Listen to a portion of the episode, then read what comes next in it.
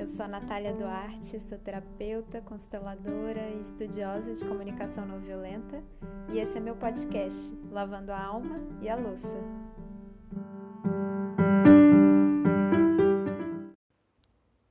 Ei, gente, tudo bom? Então, hoje é, eu quero falar sobre padrões repetitivos que causam dor e como que a gente, um, lida com essa dor, dois, é, desfaz, né, rompe esse ciclo do padrão repetitivo. Porque o que, que acontece? É, quando uma coisa acontece na nossa vida, é, um, um tipo de situação, né? Óbvio que não é sempre igual, mas é um tipo de situação parecida que causam uma dor parecida na gente. Isso acontece com frequência, ou de tempos em tempos isso acontece. Tem um convite aí da vida para que a gente olhe para algo, né? É, o Jung tem essa frase que é bem famosa, né? Que eu acho que é sensacional mesmo, de que os conteúdos inconscientes que a gente não resolve a gente projeta no externo e chama de destino, né? Então eu sou, eu tô destinada a sofrer dessa forma, eu tô destinada a, sei lá, é, ser abandonada ou ser rejeitada ou é, ser demitida ou ser é, profundamente criticada, enfim, seja o que for, né? É, seja qual for a situação se ela está se repetindo, seja com a mesma pessoa ou com pessoas diferentes, é esse conteúdo consciente ali precisando ser visto, né? E quando a gente acha que é assim mesmo, ah, porque a vida é assim mesmo, e aí vai isso vai acontecer de tempos em tempos mesmo, a gente perde essa oportunidade, né, de, de resolver algo e de parar de achar que é um destino imutável. É claro que, como eu já falei muitas vezes em vários episódios aqui do podcast, é claro que é, sim, situações de desafio, de dor vão fazer parte da vida, né? Mas se a gente está sempre encontrando com o mesmo tipo de desafio, né? Você está sempre dando de cara no mesmo muro, caindo exatamente no mesmo buraco, então, peraí, o que, que eu posso fazer diferente aqui que eu não estou fazendo, né? E aí é, a gente pode usar metáfora, ou sei lá, uma metáfora tanto de videogame, né? Assim, como é que eu passo de fase aqui? Eu tô sempre caindo no mesmo lugar, eu tô sempre morrendo no mesmo lugar e, e tendo que recomeçar essa fase, né? Ou é, uma metáfora de escola, né? É, por que, que eu tô repetindo essa matéria? né? É, por que, que eu tô é, repetindo de ano, né? Então, sempre que algo é repetitivo é porque tem algo ali precisando ser aprendido. E aí, muitas vezes o aprendizado tem a ver com uma mudança de postura interna, né? Então tem a ver com olhar para algo interno, emocional e mudar o nosso olhar para isso, né? E enfim, mudar a forma como a gente lida internamente mesmo, né? Às vezes, é, em certa situação, a gente precisa aprender a, a praticar mais aceitação, ou em alguma outra situação, é, a gente precisa ter coragem de se posicionar. Enfim, podem ser mil coisas, né? Mas a questão é, é existe ou uma coisa interna ou uma coisa externa ou ambos precisando acontecer, né? Então, é, ou eu tenho que mudar uma postura interna, ou eu tenho que mudar a forma mesmo externa que eu faço as coisas, o jeito que eu converso com tal pessoa, ou o tipo de, é, de ações concretas que eu tenho no mundo com relação a tal tema. Né? Aquela outra frase bem famosa, né, de que não, não tem como você fazer sempre a mesma coisa, esperando um resultado diferente, né? É, então, algo precisa mudar, né? Muitas vezes essa mudança começa com uma mudança de postura interna e aí isso acaba resultando em uma mudança de postura externa também, né? E aí cada caso é um caso, e aí só cada um olhando para o seu caso específico, para o seu padrão, padrão específico, vai conseguir entender aí o que, que é que precisa ser visto mudado, né? A questão é, é, a gente só muda quando a gente chega na raiz do problema. Isso aí é uma coisa que quem já fez sessão de Teta ou de constelação comigo já aprendeu, né? Que enquanto a gente não enxerga, não vê, não chega na raiz mais profunda que está é, gerando aquilo, não tem como mudar, né? É como se fosse uma uma erva daninha, né? Eu gosto de usar essa imagem, essa metáfora, assim, de que não adianta só você podar. Você pode podar, vai dar uma melhoradinha, mas dali a pouco ela cresce de novo, né? Se você não arranca a erva daninha pela raiz, ela continua ali. Então, esses são os processos, né? É, é isso que a gente precisa olhar. E quando, quando algum padrão assim vem à tona, ele costuma trazer muita dor, né? É, todos nós, seres humanos, temos essas feridas. É, tem uma, uma vertente, enfim, da psicologia é, haitiana, né? Mas é, ligada à bioenergética, enfim, é, análise corporal, que fala que nós temos cinco feridas principais, assim, é, originais, que é, é, é no sentido de, é, de feridas de infância, de base, né? Que são a ferida da rejeição, a ferida do abandono, a ferida da manipulação, de nos sentirmos manipulados ou usados, é, a ferida da humilhação e a ferida da traição, ou, ou de ser traído ou de ser preterido, né? De algo ser mais importante do que nós. É, e, e aí isso é um fato, né? Essas feridas aí existem, e aí tem pessoas, as pessoas vão ter feridas que são mais fortes, né? Então, em geral, as pessoas vão ter de uma a três feridas que são mais presentes, né? Que foram mais ali é, intensas no momento da, da, infância. E quando eu digo infância, já está contando lá no, no útero, tá? Muitas coisas podem causar essas, essas feridas. É, só para dar um exemplozinho, assim. Tipo, se, se é, a sua gestação foi num momento da vida da sua mãe que ela estava muito é, preocupada, ansiosa, estressada, ela estava com medo, enfim, isso gera é, um tipo de ambiente no útero que o bebê já vai experimentar como rejeição, porque é um útero rígido, é um, é um útero que não tem muito espaço, que não tem é, essa sensação de acolhimento, né, do que seria um, um, útero relaxado. Então, assim, é muita coisa, tá? As coisas são profundas mesmo, essas feridas. E, e, ou então podem ser, eu estou falando aqui de, de, infância, né? Mas a raiz pode ser, como já falei aqui em, em outros episódios também, podem ser coisas ancestrais, né? É, histórias do sistema familiar, traumas do sistema familiar que, enquanto não, não são olhados, não são é, incluídos, que a gente fala na constelação familiar, né? É, isso pode operar, né? É, é Ninguém está fadado a repetir trauma do, do, sistema familiar, não, ao contrário. Mas é, justamente a coisa precisa vir para a consciência para que ela pare de dominar, né? É justamente isso que, que essa frase do Jung diz, né? Que é quando o conteúdo vem para a consciência, aí sim ele para de se tornar um, um destino imutável, né? Que é o que a gente imaginava que ele era antes.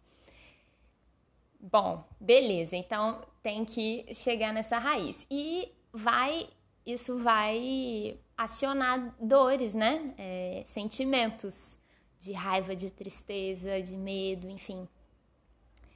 É, e esses sentimentos não são agradáveis de sentir, né? Não são sentimentos bons. E aí por isso muitas pessoas evitam quando aparece uma situação né, repetitiva, a pessoa evita muitas vezes lidar com aquilo para não sentir aquela dor, né? Então ela ela reprime, ela recalca, ela nega, ela finge que aquilo não é um problema tão grande, ou ela, enfim, pode projetar a, a responsabilidade em outras pessoas para ela não ter que lidar e olhar para aquilo. Tem, tem vários mecanismos de proteção, né? O, o ego tem esses mecanismos de proteção quando a gente tem medo de acessar uma dor que vai ser muito grande. E aí é, é, é preciso dizer que realmente tem pessoas que não estão acostumadas a sentir tanto quanto outras, né? Tem pessoas que são muito menos emocionais, mais racionais, tem outras que são mais emocionais. Enfim, para algumas pessoas é difícil sentir. E aí, é, se você é uma dessas pessoas, vai com calma mesmo, porque é, sentir é, é, uma habilidade, né? É, é um, uma, é, por isso que a gente fala inteligência emocional, né? É algo que precisa realmente ser trabalhado, porque, bom, na verdade não tem um grande mistério. As emoções não têm um grande mistério. Elas emergem, elas ficam um tempinho e elas vão embora. Mas o psicológico às vezes tem tanto medo daquilo, né, que acaba gerando um sofrimento muito maior né? Ao, ao tentar evitar aquela dor, gera um sofrimento muito maior, né? Bom, é... e aí o que que acontece, né? Para pessoas que são que têm dificuldade então em sentir, é...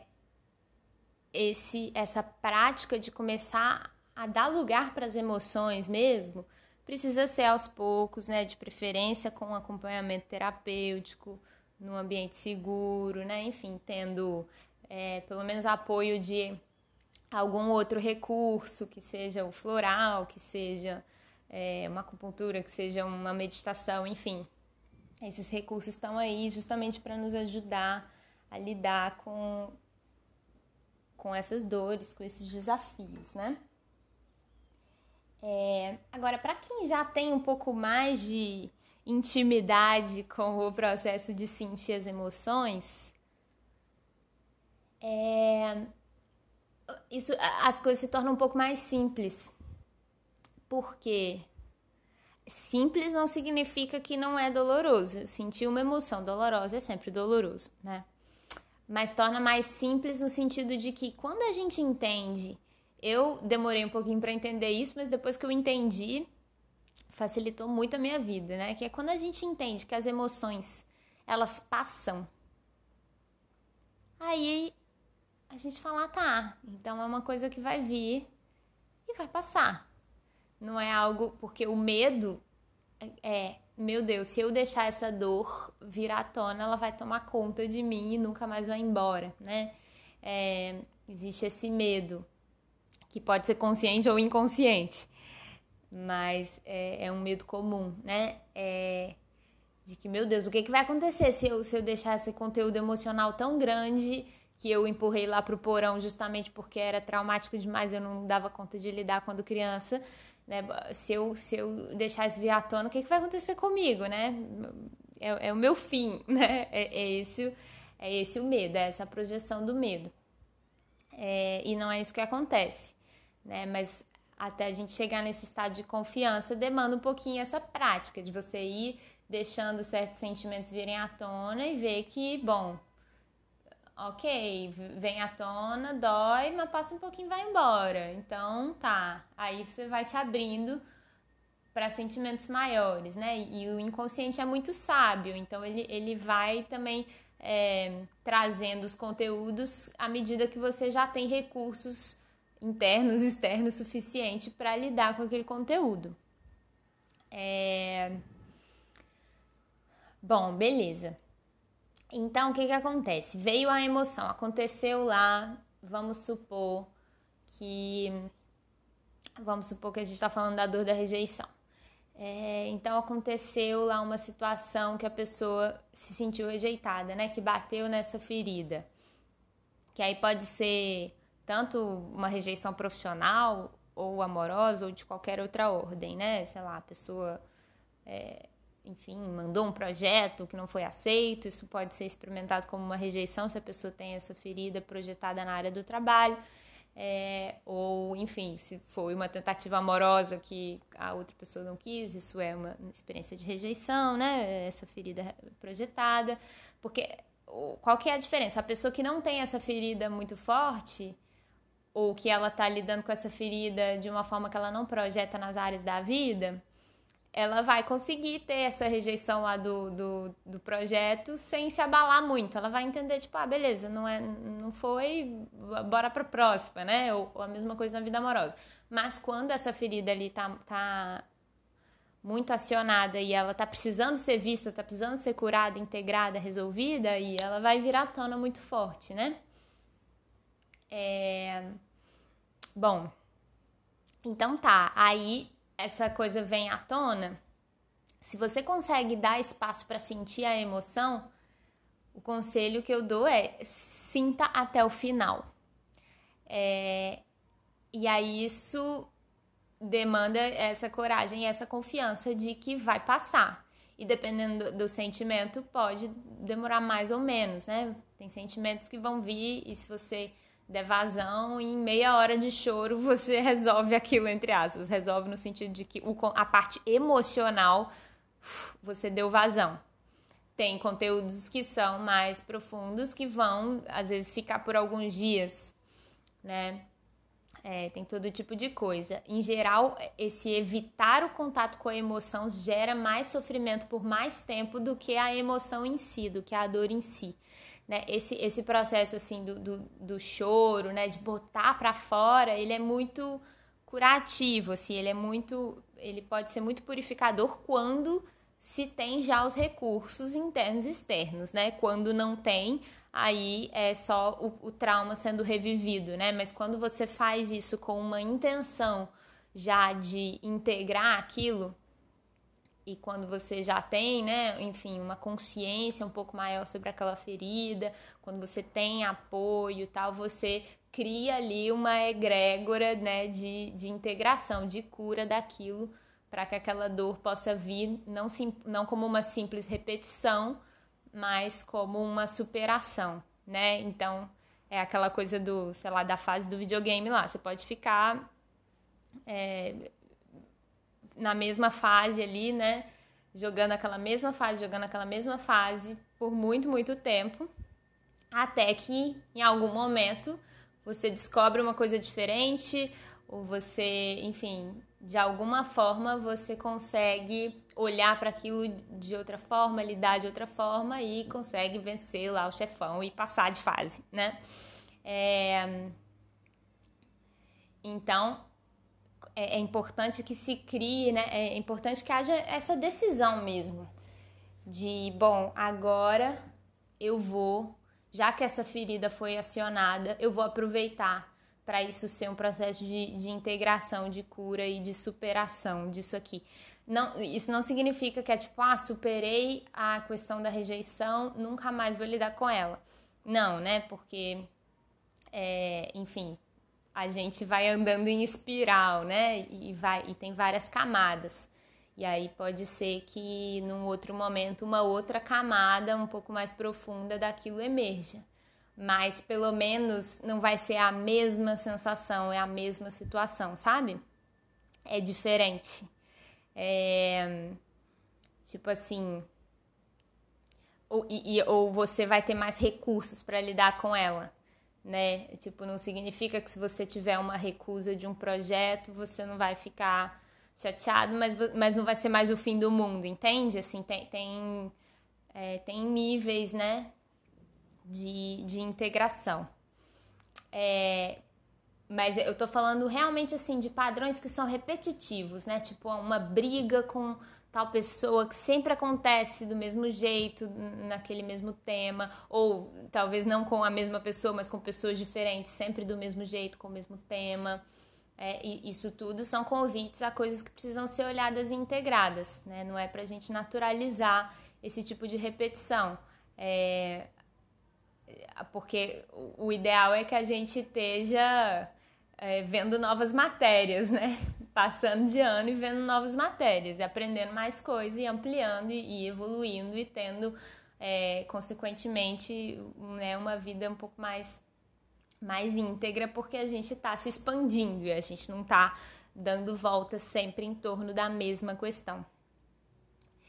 É, então é isso, assim, isso é uma coisa que eu faço muito quando vem um conteúdo à tona, né? Hoje em dia, com todos os recursos que eu tenho, internos e externos, né? E todo o apoio é, que, bom, claro, eu uso as minhas ferramentas comigo mesma, né? Tata Healing, é, floral, etc, né? Faço todas as, as investigações aqui que eu posso comigo mesma, mas eu tenho consciência de que tem temas que são grandes demais para eu lidar sozinha. E aí que eu vou recorrer à minha terapeuta, enfim, né? É, na verdade, sempre recorro à minha terapeuta, né? Eu faço terapia, mas vou recorrer às vezes à minha consteladora, né? Vou recorrer a outras pessoas que podem me apoiar numa questão que está grande demais para mim. É muito importante a gente ter essa, esse discernimento, essa humildade de entender quando que a gente também não vai dar conta daquilo sozinho, né? Mas existe um trabalho que é de sentir, de dar vazão à emoção, de deixá-la vir à tona que só a gente pode fazer, que ninguém pode fazer por nós, né? Então, quando a gente está ali se sentindo amparado, orientado, etc., a gente se sente mais é, à vontade, né? mais seguro para navegar essa questão que é difícil. É, e aí eu, eu costumo fazer isso mesmo, assim, eu tenho esse diálogo mental de quando vem alguma dor, assim, que eu vejo que ela é de uma ferida mais antiga, que eu vejo que ela é desproporcional à situação, ou que eu vejo que ela é, é repetitiva, né, nesse sentido aí do padrão, eu tenho feito isso, assim, vem a emoção, eu falo, bom, já que eu já estou entrando em, em, contato com essa dor, eu vou aproveitar para chegar na raiz. E aí eu peço, eu peço para emoção, para o inconsciente, para a espiritualidade, para o que vocês quiserem dar o nome, que me leve até a raiz daquilo.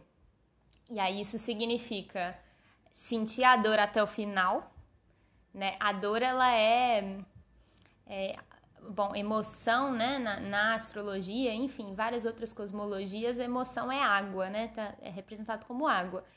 E, e não por acaso, né? A gente chora quando tem uma emoção muito intensa. E a água, é, eu, eu sempre falo isso, assim, a água, se você observar na natureza, ela tá sempre em movimento, né? rio, cachoeira, mar, etc., o, o, o estado natural da água é movimento. Então, o que que, o que, que esses, esses conteúdos são? Esses conteúdos inconscientes ali de dores. São águas paradas ali, né? Tanto que chama mágoa, né? Eu tenho uma mágoa, é uma má água, né? É, e essas águas precisam se movimentar, né? Por isso que você, quando você dá vazão, é como se você estivesse abrindo uma torneira para que aquela emoção venha, passe por você e vá embora. E aí tem que saber deixar ela aí também, né? Porque muitas vezes as pessoas se apegam a emoções, porque mesmo elas sendo ruins, elas são conhecidas. Então eu me identifico, eu me identifico com essa raiva e eu vou ter raiva disso para todo sempre, eu vou ter raiva dessa pessoa para todo sempre. Né? Então, essa identificação com a raiva ou com a tristeza, é, ela é muito perigosa, né? Porque ela congela uma água que deveria estar tá correndo, né? Que deveria estar tá saindo de dentro da gente, na verdade. Então, esse processo, e aí esse processo de é, ir até o final da dor, ele implica é, chorar, às vezes, ele implica é, esmurrar o travesseiro outras vezes, sabe? Ele, ele implica, é o que na comunicação não violenta chama show do lobo, né? Implica que você jogue para fora todos os seus julgamentos, né? Você pode imaginar se for algo com uma outra pessoa, você pode imaginar a pessoa na sua frente você falando, xingando ela, falando tudo que você tem que falar. É... Isso é um, um, um, processo terapêutico, né? Você é, deixando esse conteúdo emergir e aí na hora que você está vivendo a dor, ela é gigante e você acha que ela não vai passar mas depois que você dá vazão é impressionante. De, aí, de repente, às vezes, dois dias depois acontece a mesma situação e, e, e já não te desperta nada, porque você limpou aquela coisa ali que estava entranhada, sabe? Então, isso é, é uma dica que eu dou, assim, ritualizar, ritualizar esses processos de dor. Quando vem a dor de um processo repetitivo, escreve uma carta para aquela dor ou para uma pessoa, depois queima ou depois joga fora, não, não é para entregar para a pessoa, não, pelo amor de Deus. É, isso é só para você botar para fora, né? Deixar aquele o grito da criança sair, né? Deixar o que precisa vir, né? É, à tona, deixar que isso venha e depois isso passa. E aí, é, enfim, em alguns casos, igual eu falei, demanda outras, outros processos, né? É, a constelação ela é muito rica nesse sentido. Eu acho que, enfim, métodos terapêuticos, cada um vai se identificar com um, né? É, eu me identifico muito com o processo da constelação, me ajudou tanto que eu me tornei consteladora.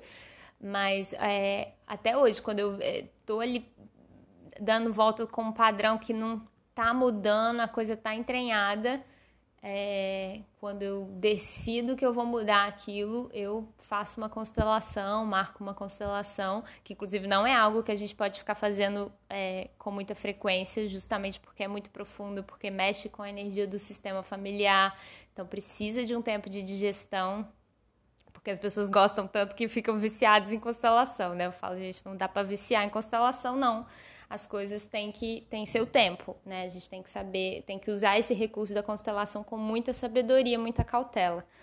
É, mas aí, poxa, às vezes eu constelo uma questão e é impressionante. Nunca mais aquela coisa acontece.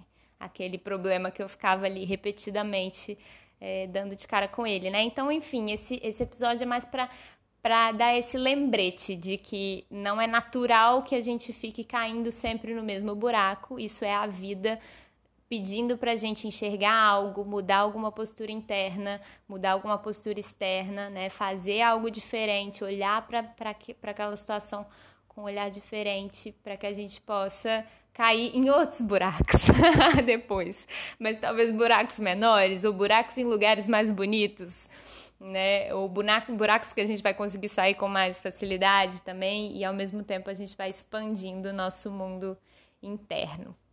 Ok? Então é isso. Depois me contem aí como é que foi ouvir e refletir sobre isso. Um beijo.